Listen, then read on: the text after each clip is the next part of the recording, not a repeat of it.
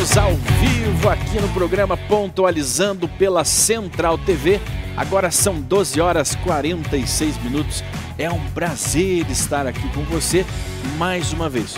Hoje, quarta-feira, dia 25 de maio. Estamos aí apontados para o meio do ano e seguimos com alegria, com firmeza, com motivação.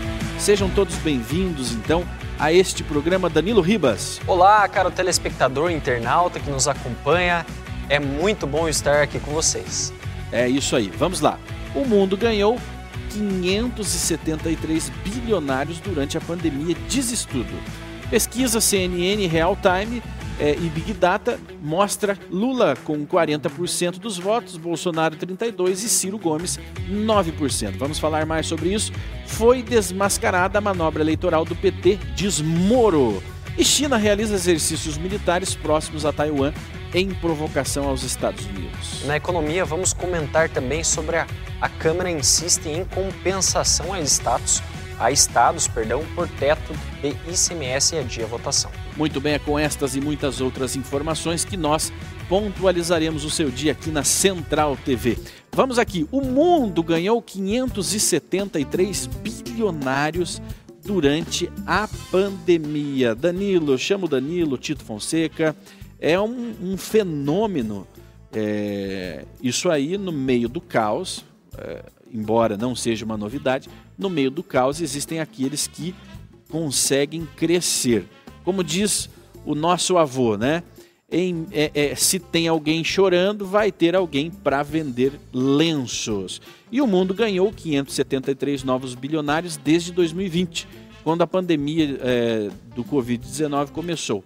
Segundo os dados da organização não governamental é, Oxfam, divulgados nesta segunda-feira, no dia 23 de maio, o estudo mostra que a riqueza total dos 2.668 bilionários existentes no planeta equivale a 13,9% do PIB global.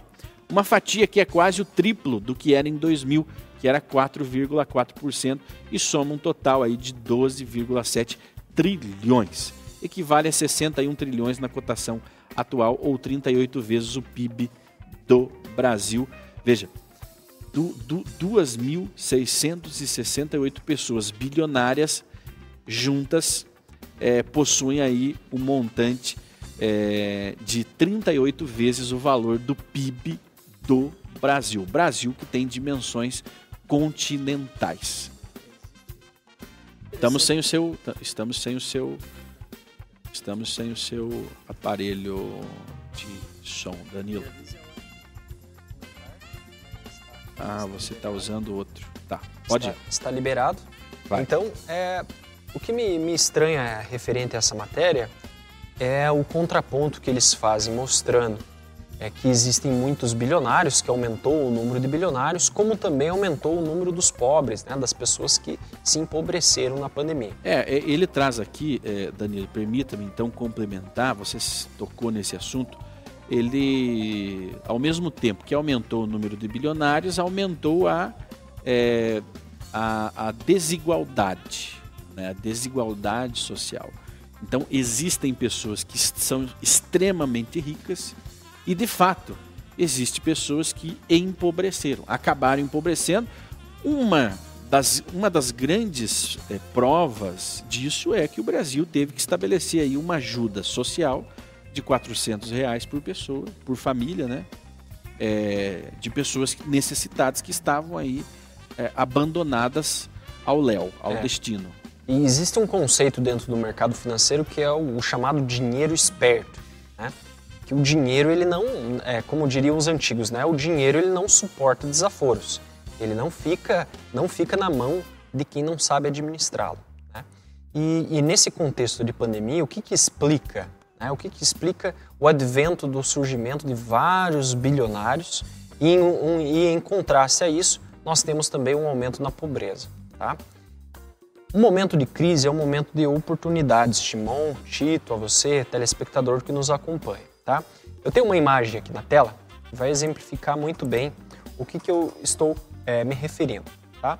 É, por favor. É, você isso. sempre traz esses gráficos esses gráficos aí, que, olha, você me Ó, desculpe. Senão, eu vou explicar o gráfico. porcarias tá? de gráficos que a gente não entende nada isso aí. Aonde eu estou mostrando aqui é um movimento de queda, tá? Esse movimento de queda aconteceu ali no começo de 2020, logo na virada ali do ano, com o advento da pandemia, tá? Nós tivemos uma queda da bolsa de 68%, tá?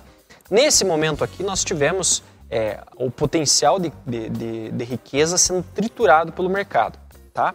Agora, nesse instante aqui, quem tem dinheiro em caixa, os bilionários que estavam com o seu dinheiro guardado é, e possuem os seus fundos de reservas, eles começaram a fazer aportes nesse, nessa região aqui, né, nessa região aqui de 7,86 aonde eu estou apontando, tá? Agora, Desde qual é- lá, deixa eu só, deixa só concluir o raciocínio. Desde lá até é, o 21 do 3, nós tivemos uma valorização de 305% na movimentação desse ativo aqui, que nesse caso eu estou falando sobre a Enat 3, que é uma empresa é, situada no setor de petróleo. Essa é uma linguagem eh, extremamente técnica que, que você traz aqui, mas eu gostaria que você colocasse para nós quais foram os setores que cresceram. Não sei se você tem esse dado. É, setor, o que mais cresceu foi o setor de energia, tá? Tanto o custo para a energia quanto também quem fornece energia. Então esse foi um setor que ele foi muito beneficiado com o advento da crise. Agora, tá? é- deixa eu só concluir o raciocínio, Shimon. O que, que faz com que as pessoas enriqueçam e o que, que faz com que as pessoas empobreçam? Primeiro, a pessoa que está numa condição de fragilidade, ela não tem, por exemplo, é, um fundo de reserva para suportar os momentos de crise, para suportar os momentos onde ela possivelmente pode perder a sua renda ou parte dela, ela com certeza vai se colocar em situação de vulnerabilidade em um período de crises. E crises, elas acontecem em ciclos, né? os ciclos econômicos. Qual é a diferença agora do cara que tem caixa, ele já tem o seu fundo de reserva, ele já fez um caixa e no momento de uma oportunidade como essa, ele tem, faz um investimento aonde, em questão de um ano, um ano e meio, ele vai colher um resultado de 300 a 400% sobre o valor investido. Essa é a maneira mais rápida de você enriquecer. né? Você aproveitar as oportunidades em momento de crise, onde está tudo muito barato para comprar, e vender no momento que o mercado volta ao seu patamar normal. É assim que grandes fortunas elas são, é, são feitas. Né? No momento da crise, você ter caixa para fazer aporte. Agora, quando, quando você fala isso, Tito Fonseca, boa tarde a você. Quando nós falamos isso, o Danilo traz essa linguagem de mercado, essa linguagem da elite, que eu me arrepio todo quando ele, quando ele fala, né? É, Você está trazendo, Danilo, um panorama que ele é das minorias, da- da- de grande minoria. Veja, no mundo todo, nós temos 2 mil e tantos, né? 2.668 bilionários no mundo inteiro. Então esse é o panorama de uma minoria, minoria, minoria. A maioria não tem fundo de reserva para fazer essas compras que você está falando. E eu digo que é Salário por falta de mínimo. conhecimento, por falta Salário de mínimo conhecimento. é pela desigualdade social. Desigualdade social do nosso país. O, a, a maioria, o, a- a- o brasileiro médio, ele ganha salário mínimo. Sim, e Quem ganha salário mínimo não consegue investir na bolsa. existe sim. não consegue, porque existe, dinheiro faz dinheiro, não faz? Existe como. Quem não tem dinheiro não faz Se a dinheiro. pessoa tiver 100 reais hoje, ela consegue investir em ações, tá? Se ela tiver 100 reais, ela comprar 100 reais e ela tivesse feito aquele investimento que eu mostrei para vocês, 400%, 300% de, de, de 100 reais, você já vai triplicar ou Mas quadriplicar o valor que essa você é a visão fria, nua e crua de mercado. Mas se o pai de família tem 100 reais, ele vai comprar ações ou ele vai comprar remédio? Ele vai comprar ações, aplicar na bolsa ou vai comprar alimento para sua família? Existem dois pilares. O brasileiro, ele é obrigado a fazer esse tipo de escolha, Sim, porque o básico não está garantido. Sim, exatamente. E existem dois pilares para você ter sucesso uh, no mercado financeiro: é o conhecimento e o capital. Não é somente o capital e nem somente o conhecimento, são os dois. Então, quando você une essas duas coisas, é necessário que a pessoa que está numa situação é, é, é, financeira desfavorável, que ela aprenda, que ela aumente seus conhecimentos para que ela consiga gerar valor sobre aquele tempo, sobre aquela hora que ela emprega para fazer alguma coisa. Hoje existem inúmeras atividades que podem ser desenvolvidas, inclusive infoprodutos, que a pessoa pode ensinar aquilo que ela faz para outras pessoas. E esse mercado ele está crescendo de uma maneira é, gigantesca. E com o capital intelectual você consegue rentabilizar e transformá-lo em dinheiro. Isso é possível. Né? E existem várias formas para você fazer isso. Claro que não existe almoço grátis. Não é pensar que você vai começar a investir na bolsa sem esforço algum. Você vai enriquecer sem esforço algum. Mas aí é melhor investir na bolsa ou empreender? Porque você deu exemplos aí de empreendedorismo e não de investir na bolsa. Não, existe, existem tipos de, empre, de empreender. Né? E, é, investir em bolsa também é empreender. Qual é a diferença? O tamanho do risco que você se expõe. Tá? Como eu disse, para você hoje investir em ações, com 100 reais você já se torna um investidor. Para montar um negócio com 100 reais, dificilmente você vai conseguir fazer algo que não seja além de bombons, brigadeiros, um pequeno negócio. E vender tá? o seu conhecimento. E vender o conhecimento, esse sim. Esse existe como você rentabilizar isso, dando aulas, mentorias. Né? Existe um mercado que está crescendo para que as pessoas possam é, consumir conhecimento. Agora, Tito Fonseca, 573 novos bilionários surgiram durante a pandemia. Na filosofia, Tito, para que alguém ganhe, alguém tem que perder?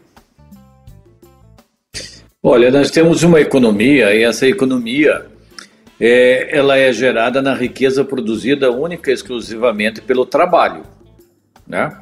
É, quem gera riqueza no país é o trabalho, é, seja que tipo de trabalho for, seja explorando uma mina de diamante, para você ter o diamante você tem que ter, trabalhar para tirar o diamante de lá. É, para você comer, você alguém tem que plantar, é, tem uma série. É o trabalho que gera a riqueza. É, a Thatcher já falava muito isso, né? É, não existe dinheiro, o Estado não faz dinheiro, ninguém faz dinheiro. Quem faz dinheiro é o trabalho do povo. Tá? E essa é a grande verdade. Claro que tem dentro do meio desse contexto social todo um, um uma engenharia, vamos colocar assim, que você pode ganhar mais ou menos dinheiro. Por exemplo, eu tenho um óculos que ele vale cinco reais. Se eu vender ele por 15, eu vou ter bastante lucro. Se eu vender ele por 7, eu vou ter um lucro razoável. Mas se eu vender 15, eu vou ter muito lucro. E aí nós entramos na velha guerra do capitalismo, né?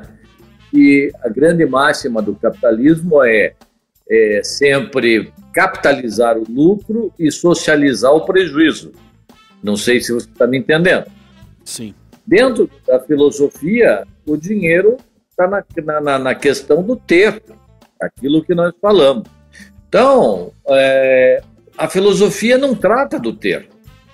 A filosofia sempre trata do ser, do ser humano. Porque nós falamos do homem, da, do ser, do espírito humano, da, da, do, daquilo que anima este corpo, essa carcaça, ou esta máquina, que está aqui dentro de uma jornada. O dinheiro faz parte deste mundo material que nós vivemos, né? mas não faz parte do mundo espiritual. Então, até que daqui não se leva nada não se leva nada. Do pó tu viestes e ao pó né? Então, o dinheiro na questão filosófica é uma coisa meio complicada de você analisar, porque ele vai falar do ter. E é justamente isso que a gente coloca quando se fala, ah, porque a filosofia marxista, não existe filosofia marxista, porque o Marx e os filósofos e os marxistas nunca falam do ter, eles falam do ser, é das relações de dinheiro, capital, trabalho, é, como é que nós vamos socializar. Se você ganhou demais, você vai ter que repartir comigo, e enfim, né? Essa, essa é, a, é a questão. Nós, eu principalmente, é, que Claro que para esses caras multimilionários terem aumentado a riqueza dele, alguém teve que perder dinheiro. Né? Claro que, que perdeu dinheiro aquele que ficou parado, ficou sentado, ficou acuado. Nas épocas de guerra, sempre é que surgem as grandes fortunas e não deu outra. O dinheiro apenas mudou de mão. Aquele que foi mais oportunista ganhou o dinheiro. Aquele que foi mais vulnerável perde dinheiro. E você colocou uma, uma, uma propriedade muito grande aí, Shimon, nesse debate que você promoveu aí com o Danilo, que o Danilo falou, ah, mas com 100 reais a gente pode investir. Mas o cara que tem 100 reais no bolso, ele vai pensar ainda de comer a família dele do que investir, correr o risco de investir na bolsa. E aí é que se ganha, né? As, os, aquele cara que tem a necessidade mesmo não vai guardar o dinheiro e nem colocar na bolsa, ele vai suprir as necessidades. Como para suprir as necessidades de uma época de crise fica mais cara, quem tem o bem que vai vender para ele suprir as necessidades vai ganhar dinheiro. Exatamente. É, é, é, a questão é, não há nem não há como, né, o brasileiro médio ele não tem como fazer essa escolha, porque ele vai ter que escolher é, alimentar a sua família, né, a manutenção da família, e não há cultura, Danilo. Não existe essa cultura, as pessoas não simplesmente não acreditam em investir na bolsa. Infelizmente, Aí, se, se a nós ajuda emergencial isso, que nós tivemos, né? Exatamente. 600 reais o governo teve que dar, gastou 15 anos de Bolsa Família só para poder sustentar o povo de uma maneira, vamos dizer assim, digna durante a pandemia. Você acha que essa pessoa que recebeu 600 reais para dar de comer a família vai investir na Bolsa? Não vai investir, porque se investissem na bolsa, nós não precisaríamos de ajuda do governo. Não, eu acredito que é todo um, é todo um processo, tá? O primeiro processo é você adquirir o conhecimento. A teoria hoje, é bonita. Hoje é possível você adquirir conhecimento de maneira gratuita e eu sou exemplo disso, tá? Grande parte do estudo que eu fiz hoje no mercado foi de maneira gratuita. Aprendi a operar mercado, é, grande parte de maneira gratuita.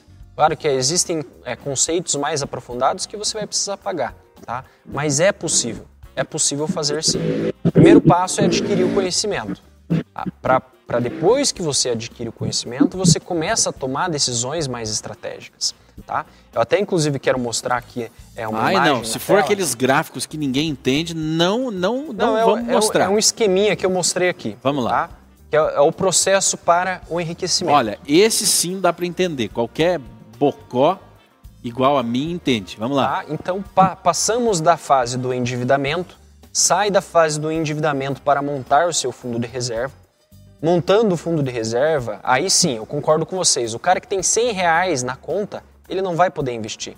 Ele precisa ter as suas contas garantidas. É. Depois que ele tem esse fundo de reserva, nós passamos para a parte do risco, entender o risco e a oportunidade. Tá? E esse gráfico aqui é muito bacana porque ele mostra a proporção de risco-retorno. Empreender um negócio próprio está entre os maiores níveis de risco. Né? Então, nós temos o maior risco, mas também temos o maior retorno. Até porque né? não há um preparo. Veja, tudo começa lá na raiz, na fundação do cidadão, Tito. Esse é um tema que terá que ser é, debatido muito ensinado muito na escola brasileira de política e cidadania. cidadania que nós estamos lançando junto ao Tito Fonseca, trabalhar a base familiar. Veja, esse conceito de empreender é de alto risco porque nós não aprendemos na nossa infância, na nossa juventude, a administrar. Simplesmente o brasileiro é um péssimo administrador. Vamos seguindo com o teu gráfico aí. É, exatamente. E agora temos uma informação aqui referente ao endividamento, né, feito pelo Serasa. Então, é, em uma escala de 1 a 5, 64% das pessoas disseram que a pandemia impactou totalmente a sua condição financeira. Verdade. O impacto foi ainda maior entre as mulheres, 70%, jovens até 30 anos, 67%, e nas regiões norte e nordeste, 68%. Nós tivemos, Danilo, exemplo prático disso, nós tivemos muitas. É empregadas domésticas que foram demitidas, porque as patroas é, é, consequentemente, os patrões também tiveram suas rendas tiveram reduzidas. suas rendas reduzidas e limitadas. Nós tivemos casos de pessoas que tinham bons salários e que as empresas vieram e falaram: olha, eu vou te pagar apenas 30% do que você ganha. Ou seja, ele pode não ter ficado desempregado, mas a sua funcionária, é, que a secretária do lar, ficou desempregada. Sim. É, eu fiz uma, uma projeção, Shimon, mostrando é, a possibilidade de você investir com um salário mínimo. Tá? Então, hoje, o, o, empre, o empregado né, que paga lá a sua contribuição é, social, INSS, o fundo de garantia e etc., ele ah, vai... Vamos, vamos, vamos, pintar isso dentro de um cenário é, viável. Então, não, um pai de família já não, não consegue investir um salário mínimo. Não, não ele, existe. ele já. Não. Vamos falar um tendo solteirão. um salário mínimo. Um solteirão, um, um rapaz solteiro, um jovem solteiro que mora com os pais. Vamos lá. Sim. Então imagine que esse jovem Aí, tem é, um salário mínimo. Fala, Tito. E você entrou em um nicho de mercado, né? É, que, que as, se veja bem, isso reflete dentro do mundo capitalista. É, nós estamos vendo várias empresas aí, como a Heineken e como a Volkswagen, mirando o público gay. Uhum. Né? É, o lançamento do pó, até uma cerveja, é, um, um, comercial bem voltado ao, ao, público gay, masculino mesmo. Sim, sim, sim. Por quê? Porque ele é solteiro, geralmente, se ele tem um parceiro o parceiro soma na, com a, o ganho mensal. E então, hoje, o público alvo dessas, dessas é, é, empresas, porque eles têm dinheiro para gastar. Uma boa, uma boa análise, Tito, uma boa análise, né? O perfil. Sabe? Porque sabe, o... Então, eles pegam, as empresas estão pegando isso aí que vocês estão falando. É, o pai de família ele está lascado. vamos seguindo com o, o teu planejamento. É, o, mostrando um cenário né, de como, como, como é possível você é, aumentar a sua renda. Né, Para você, então, formar um fundo de reserva. Você tendo um fundo de reserva, você vai ter, você vai ter caixa para aproveitar as oportunidades quando elas aparecerem.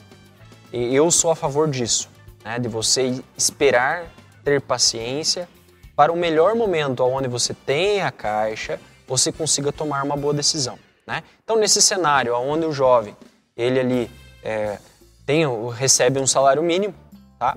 vamos supor que desse salário mínimo ele consiga, Shimon, guardar 10% desse valor. 10%. Salário mínimo está 1.200, né?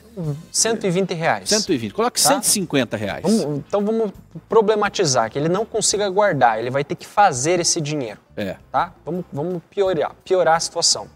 Como fazer isso? Compra bombom, vende bombom a 3 reais.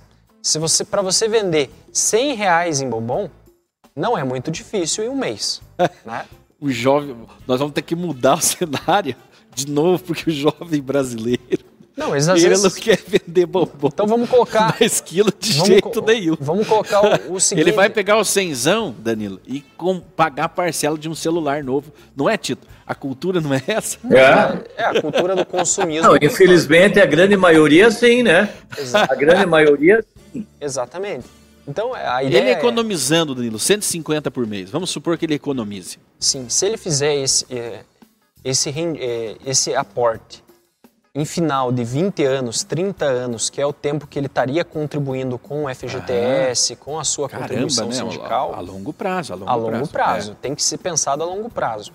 É, no, no, a partir do décimo ano, a curva de rendimento dos seus, dos seus, do, da, do seu caixa, ela passa a ser exponencial. Temos um minuto. Então ela passa a ser exponencial e isso vai fazer com que, com o passar do tempo, essa fortuna dele, eu fiz uma projeção uma vez ganhando um salário mínimo desde 94, tá? Se ele deixasse aplicado a uma taxa de 20% ao ano, claro que é uma taxa difícil, ele, se, ele seria um milionário na sua época de aposentadoria ganhando um salário mínimo, a vida inteira. Mas isso se ele passasse. Se ele tivesse conhecimento suficiente para fazer bons conhecimento e, e disciplina, né? E principal disciplina. Conhecimento, disciplina. disciplina e essas condições aí perfeitas de você não ficar doente, de não surgir um filho no meio do caminho, do cachorro não ter que é, fazer uma operação. Trabalhador, ele gostaria muito de poder investir, mas, ao contrário de poder investir na bolsa, ele tem que pagar juros de cartão de crédito. Mas é, Shimon, é uma coisa interessante essa que você abordou, tá? É, no, na gestão do governo passado, né, vamos, vamos colocar que era Lula, o que foi incentivado foi justamente a tomada de crédito né, o endividamento da população. Então, lembra, lembra daquele discurso, Tito Fonseca? Todo mundo comprava, todo mundo comprou carro, viajou para Disney. Eu, eu, eu comia carne, eu isso, eu aquilo. Era tudo no crédito. Tudo no crédito. Não era que o brasileiro tinha mais dinheiro. Era, ele tinha crédito, ou seja, ele estava fazendo conta. Exatamente. Fazendo dívida. Exatamente. E isso não é Ele estava se endividando. E não é discurso. Ele estava se endividando. Senhores, isso não é discurso, tá? Eu tenho uma imagem aqui que representa aquela pesquisa, a pesquisa feita pelo, pelo, pelo Serasa, tá? Que nos mostra que qual que é o tipo de endividamento que nós estamos passando. Ó, em nessa... primeiro lugar, é, é, veja se você consegue aumentar isso aí, Danilo, mas em primeiro lugar ali, cartão de crédito. Cartão de crédito é o né? primeiro. Cartão de crédito está em primeiro lugar. Ó, e de pessoas até 30 anos, né?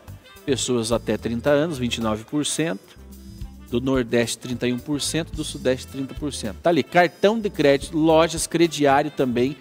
Tem gente que gosta de fazer um bom crediário, né? E daí que vem contas básicas. Aí eu te pergunto, se o maior percentual de endividamento é com o cartão de crédito, não é para comprar comida não. Porque não, nós temos separado não, aqui não crédito carnê, crédito contas básicas de água, luz, é telefone. É supérfluo, aí você vai lá, você compra uma TV maior, aí o Lula, por isso que o Lula, o Lula tem raiva é, da classe média, porque ele diz que ele tirou o Brasil da miséria, ele, na época do Lula, o povo comprava, mas o povo ia lá e comprava sim, eu vou lá, eu vou, é o consumismo, é o capitalismo, eu vou lá, eu compro uma, te, uma televisão maior, eu compro um celular novo, né? E, Shimon, somente Você... 11% do endividamento é com o ensino. Exato. Então, é, percebemos 53% dos recursos sendo utilizados para consumo, né? E somente 11% desses recursos sendo utilizados para embora, educação. Embora eu vejo que, que o brasileiro ele, ele faz compra de mercado no cartão de crédito, ele abastece o carro no cartão de crédito, que é uma das grandes, é um dos grandes venenos para a, a, ali a, a, economia, eu falo brasileiro médio, né? Aquele, aquele que tem dinheiro, ele tem dinheiro. Né? Ele só usa o crédito para fazer dinheiro, né? O rico. O rico usa o crédito para fazer mais dinheiro. Mas o brasileiro médio, que ele usa o cartão de crédito para comer, aí ele entra nesse ciclo sem fim aí. E, e ele usa o crédito para comer. E essa foi uma cultura implantada pela gestão passada de que você pode fazer isso, de que isso é bacana, de que isso é um é teu direito utilizar, né? Agora, nós que temos um pouco mais de instrução, sabemos que é necessário você formar o seu fundo de reserva, você ter o seu caixa, você ir formatando isso, né? Por mais que demore o tempo que for. Se demorar 40 anos para você fazer isso, vai demorar 40 anos para você fazer isso, mas você não vai ser endividado. Você vai ter condições de passar por um momento de crise com dinheiro no bolso. É Por quê? Porque é cíclico. As crises são cíclicas. Né? Então, elas vão, elas vêm e vão. Vêm e vão, vêm e vão. E aqui no Brasil nós temos um ciclo de aproximadamente de 8 a 10 anos a cada 8 a 10 anos nós temos uma queda brusca né, no poder de compra das pessoas, um, uma virada de ciclo econômico. Então, é, nós temos constantemente oportunidades de fazer bons investimentos. Agora, nós precisamos ter condições para isso, e isso vem através da educação. Então, você aumentando o seu nível de conhecimento para tomar boas decisões, isso vai fazer com que você saia da mesma que você se encontra. Então, olha, olha só que, que beleza. Nós trazemos a informação e já trazemos também um pouco de solução, né? Como fazer. Né? Então, é importante, é muito importante que estejamos. Eu acho que o Tito não tá, o, o Tito tá travado ali, hein? É, no link. É, então é muito importante a gente trocar essa ideia. Mande para nós aqui no 41998246290, 41998246290. Mande a sua opinião sobre esse tema. Agora vamos lá. Pesquisa eleitoral. Né? A pesquisa CNN, é, é, Real Time Big Data, o Lula aparece ali com 40% dos votos, mediante 32% de Bolsonaro e Ciro Gomes soma 9%. A margem de erro do levantamento feito por telefone é de dois pontos percentuais na pesquisa espontânea. Bolsonaro aparece com 28 e Lula com 26. Veja, veja, estão começando a revelar dados que não estavam aparecendo, Tito Fonseca. Ó, na pesquisa espontânea, que a pergunta é feita a seguinte: em quem você vai votar? Bolsonaro aparece com 28 e Lula com 26. Hum. Agora, na pesquisa guiada, é: se não existir Bolsonaro, se existir somente o Lula e somente o Lula poder ser votado, em quem você vota? Aí a pessoa diz lá Lula, né, com 40%. Agora na pesquisa espontânea, em quem você vai votar? Vou votar 28% responderam voto no Bolsonaro e 26 no Lula. Quer dizer, estão equalizando. Tito vem dizendo ah, desde o começo que eles vão, conforme vai se aproximando o dia das eleições, o dia da, da campanha, os institutos vão dando uma equalizada para não passar vergonha. Tito Fonseca. É, a grande, a grande verdade que nós temos que entender é, há muito e há muitas outras eleições passadas mesmo, que esses institutos de pesquisa eles se tornaram uma grande ferramenta de campanha política. Né? Eles são instrumentos, eles é, hoje são usados para criar ondas, para tentar é, melhorar a imagem de um candidato, e é o que eles têm feito com o Lula, porque o Lula saiu de uma situação meio complicada, porque aonde ele vai é Lula ladrão, teu lugar é na prisão, paulada, ah, é, paulada e cacetada. Então, e nós conhecemos como é que funciona a grande mídia atrelada e encabrestada é, e, o, e, e o dinheiro que rola atrás dessas campanhas. Sabemos muito bem, né, o Gilmar Mendes uma vez nos disse que o PT tinha dinheiro suficiente para fazer campanha política até 2032, pelas, pelas contas que ele tinha feito, tem muito dinheiro em pagando essas pesquisas. Né? E muito interesse, o esquemão do PT ainda continua, principalmente depois da descondenação. Né? E, e hoje, o, aqueles caras lá, os parceiros do Lava Jato, fizeram delações premiadas, que fizeram tudo, já estão pedindo a devolução do dinheiro que eles tinham devolvido para o Estado por ter origem de corrupção. E hoje, como as ações todas foram para o lixo, então eles estão pedindo de volta a, a, o dinheiro dessas delações. Para quê? Para onde está indo esse dinheiro? Para pagar esse tipo de coisa que nós estamos vendo todo acontecendo. Como que você vai acreditar nessa campanha, nesta pesquisa que se a própria Instituto já diz, na geração espontânea o Bolsonaro ganha. Na é, estimulada por telefone, por um robô, aí daí o Lula salta para 40%. Olha, então, é, Danilo, tipo... vou pedir para você abrir o link aí. Está Nós na te... tela. Tá, tá lá o link da CNN. Essa ah, pesquisa foi Perdão. feita. Abra lá.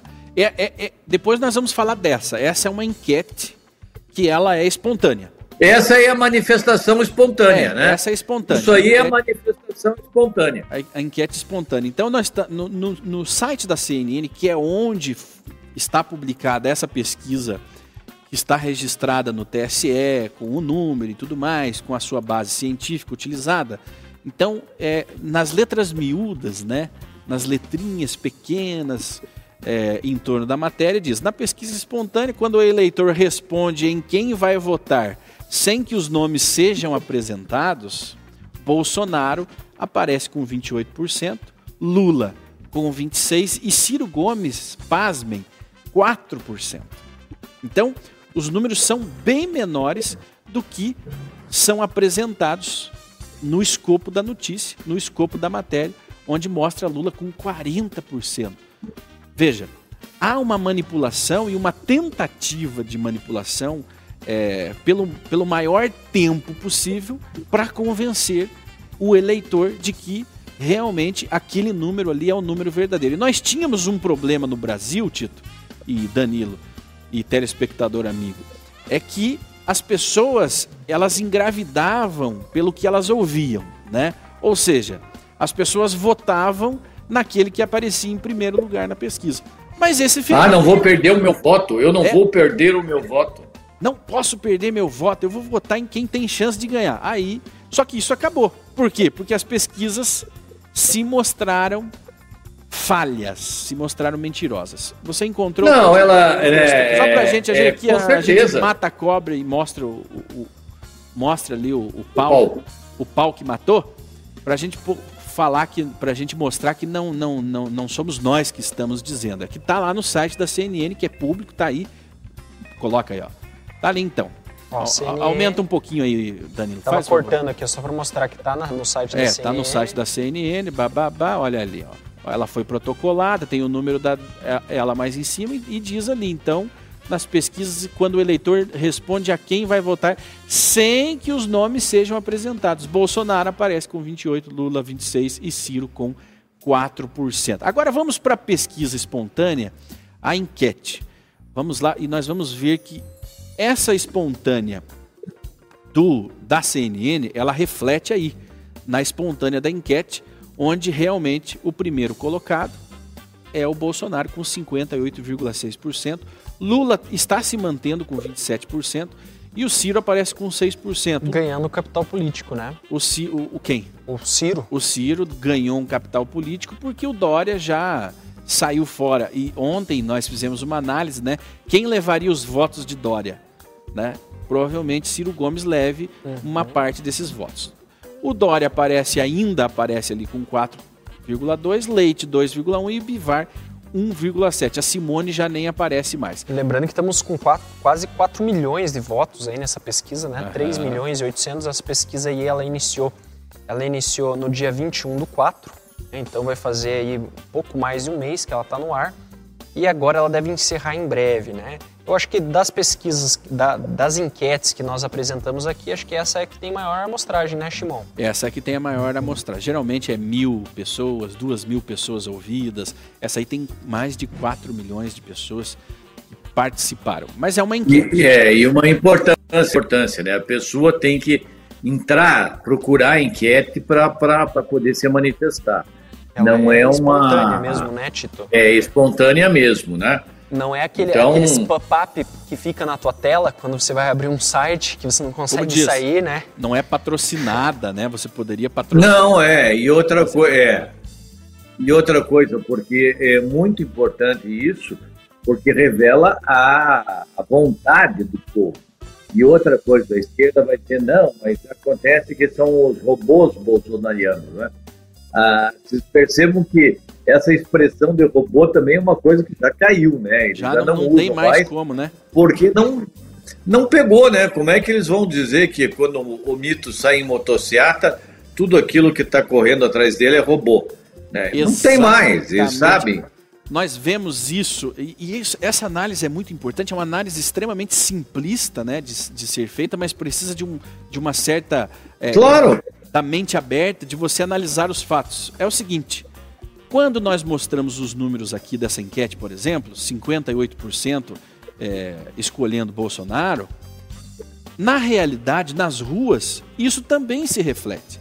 As pessoas saem às ruas, as pessoas vão aos eventos, né? saem atrás do, do, do Bolsonaro. E ao contrário também é verdadeiro. Quando mostra o Lula na frente numa pesquisa, você sai na rua, o Lula sai na rua, ninguém vai ao seu encontro. Os eventos do PT são eventos esvaziados. Então, essa enquete, ela mostra bem dentro da realidade brasileira, no contexto digital que se reflete no mundo físico, o que está acontecendo, né? Aqui o Lula com seus Bom. 27%, quando ele sai na rua, é essa porcentagem que. E uma coisa importantíssima, e uma coisa importantíssima a ser colocada aí é que o apoiador do Bolsonaro, ou Bolsonaro, ou Bolso, sei lá, é, ele paga para ir à rua. Ele põe dinheiro, põe a gasolina no nome dele, ele compra a sua. A bandeira. Ele compra, olha que, que, que, que travada que deu no título, volta para cá. É, ele compra a sua bandeira, ele, ele gasta o combustível, por exemplo, as motocicletas, né, que eles fazem espontaneamente. Né? Ele vai abastecer, ele aluga sua moto, ele sai e vai junto e faz a festa que, que querem fazer, afinal de contas. Não depende do sindicato para fazer esses é, movimentos. Não né? depende do ônibus do sindicato buscá-lo e levá-lo e ainda uma refeição né, no meio do dia. E virando a pauta aqui, é, foi desmascarada a manobra eleitoral do PT de Sérgio Moro. Sérgio Moro vem sendo atacado pelo PT após a reversão é, do, do do, dos processos na Lava Jato. E ontem, né? Ontem saiu a manchete de que Moro estava sendo virou tinha virado réu em um processo em que o PT e lideranças é, de partidos de esquerda estão movendo contra ele, né? É justamente para reaver, segundo o processo, os recursos que foram gastos nesses processos, né? né? Em todo esse trabalho da Lava Jato em que o Moro estava envolvido. Querem o dinheiro de volta. E o Moro foi para a televisão. Né? O Moro foi para a televisão. Eu, particularmente, vi é, um, um, um, assim, um, um relampejo de sensatez no Moro quando ele responde, o, o Lula responde aí esse movimento com uma certa firmeza. Né? Então, o ex-juiz e ministro Sérgio Moro criticou na terça-feira no Twitter o, o, Partido dos Trabalhadores por mover uma ação pedindo o cancelamento da sua inscrição eleitoral em São Paulo. Na publicação, o ex-juiz afirmou que foi desmascarada a manobra eleitoral do PT. Segundo ele, o partido teme que ele seja candidato em São Paulo. Moro é pré-candidato ao Senado do Estado. Olha aí, mais uma novidade, né? O Moro saindo a senador pelo estado de São Paulo. E um comentário que ele fez também nas suas redes sociais, que eu é, até compartilhei lá no meu, no meu Instagram, é de que todas essas manobras é para tentarem colocar para o brasileiro que nunca houve corrupção. Né? Os processos, arrastar o nome do ex-juiz e ex-ministro é, pelas ruas, sujar o nome dele com todo tipo de informações é para tentar colocar na cabeça do brasileiro que toda aquela corrupção identificada nunca existiu. Né? E quando eles falam, tá vendo? É prática deles, né? Tá vendo que o Moro fez? Tá vendo? Os processos foram anulados. Eu fui descondenado. Mas isso não significa que a corrupção não aconteceu, né? Então, ele está se levantando e está respondendo. Tito. Eu acho que, bom, isso é velha de guerra, principalmente da esquerda, é usar a desconstrução e aquela velha. Cortou ali, caiu a, o link com o Tito. É, mas a, a respeito disso, o Moro realmente ele, ele perdeu muito capital político, né? Ele caindo na arapuca ali de se candidatar para car cargos políticos, um jogo que ele não está acostumado a jogar, né? agora já revelou a sua intenção ao Senado, a sua candidatura ao Senado, e o PT também mostrando ali as suas garras, né? a perseguição política, é, mostrando uma, uma clara retaliação do partido contra os juízes brasileiros. Né? Então, por ele ter arbitrado contra o PT, ele está sendo linchado em praça pública, né? para todos verem e ficar mal falado. Isso abre um precedente e uma fragilidade para o nosso sistema judiciário, né? que agora passam a ser é, é, vítimas, vítimas do crime organizado que está em todas as esferas da população. Então existe aquele processo lá referente à, à questão da Lava Jato e existe um outro, né? É, que o PT também entrou, né? Ele, esse outro processo ele acusa o juiz Sérgio Moro, ex-juiz Sérgio Moro e a sua esposa Rosângela Moro, de praticarem crimes eleitoral, né? na transferência de seus domicílios eleitorais do Paraná para a cidade de São Paulo. Ou seja, até nisso ele está tendo que responder. Coisa que se um cidadão comum quiser mudar o seu, o seu ato de residência, ele não tem privação alguma. Por que, que um Moro deveria ter essa privação? Né? É, mudando o, o domicílio da sua residência. Coisa que outros senadores, outros candidatos também a cargos públicos também o fizeram. Faz né? parte do jogo político, né? Eu, eu, eu, estrategicamente para o partido é interessante que o Tito se lance candidato a deputado federal pelo estado de Minas Gerais. Então o Tito vai mudar a sua residência e fixar uma residência lá no estado de Minas Gerais. Sempre fez parte do jogo político esse tipo de ação. Exatamente, é, questão, é, é uma questão básica. Né? Imagine o partido como uma empresa. Se você está precisando de um gestor na cidade Y, por que não transferi-lo? É, vai ter dispêndios é, é, desnecessários com deslocamento, etc., sendo que é possível fazer isso de uma forma legal? Não há porquê. Né? Então eu vejo aí realmente uma intenção, né, segundo o, o, o próprio Moro fala, né, aquele velho jeito PT de fazer perseguição, ele realmente está revelado que não há, é, ou existe um medo da, da esquerda, né, do PT, de que Moro seja eleito ali naquela região. É, porque a intenção. A Ainda todo... mais para o Senado, né? O Senado é um cargo importante. É, é, isso virou uma, uma, uma questão pessoal para o Lula né, uma questão pessoal para o PT em, se possível, colocar Moro atrás das grades. Né? E o Moro, se elegendo senador, deputado, seja lá qual cargo for, ele vai é, ter o benefício do foro privilegiado. Né? Não será tão simples assim para prendê-lo. Eu acredito que, na verdade, essa estratégia é muito mais para cansar o Moro, né? enchê-lo de processos para que ele não tenha nem tempo para pensar em fazer qualquer outra coisa, a não ser responder os processos contra ele né? É, mostrando sim essa fragilidade do nosso sistema. Né? Aqueles que se levantam contra a corrupção são linchados, são queimados em praça pública e depois enterrados em cima da própria reputação. E jogam e jogam sal em cima da, do túmulo para que não cresça nada ali. Essa é a tentativa de fazer com o Moro. Nós temos aí dois minutos, Danilo. É, vamos falar aqui um pouquinho. A Câmara insiste na, em compensação a estados por teto de ICMS. Não sei se o Tito voltou, mas Tito, pode ficar à vontade para chamar. Os deputados federais insistiram é, que os estados recebam alguma forma de compensação pelo eventual teto de 17% no ICMS de energia, combustíveis e transportes. Ou seja, os prefeitos, os governadores pressionam os deputados por não abrirem mão do ICMS. É, eles estão eles argumentando que eles deveriam ganhar mais. 17% não é suficiente. Não é suficiente a arrecadação dos estados hoje está em patamares recordes nos, na última década. Né? Então hoje os estados estão é, levantando recursos históricos, né? O, o, maior patamar de arrecadação foi agora. Há poucos dias atrás anunciávamos né, a arrecadação de um trilhão de reais em impostos. Em quatro meses de, em, de, de, do ano, né? Em quatro meses, um trilhão de impostos. Agora, eles querem que aumente ainda mais a carga tributária.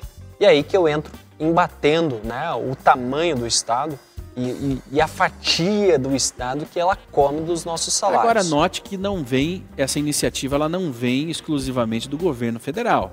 Ela vem lá da base, do município e do estado, principalmente dos estados. Né? Os estados fazem a pressão porque querem essa grana. Os governantes estaduais precisam do seu dinheiro.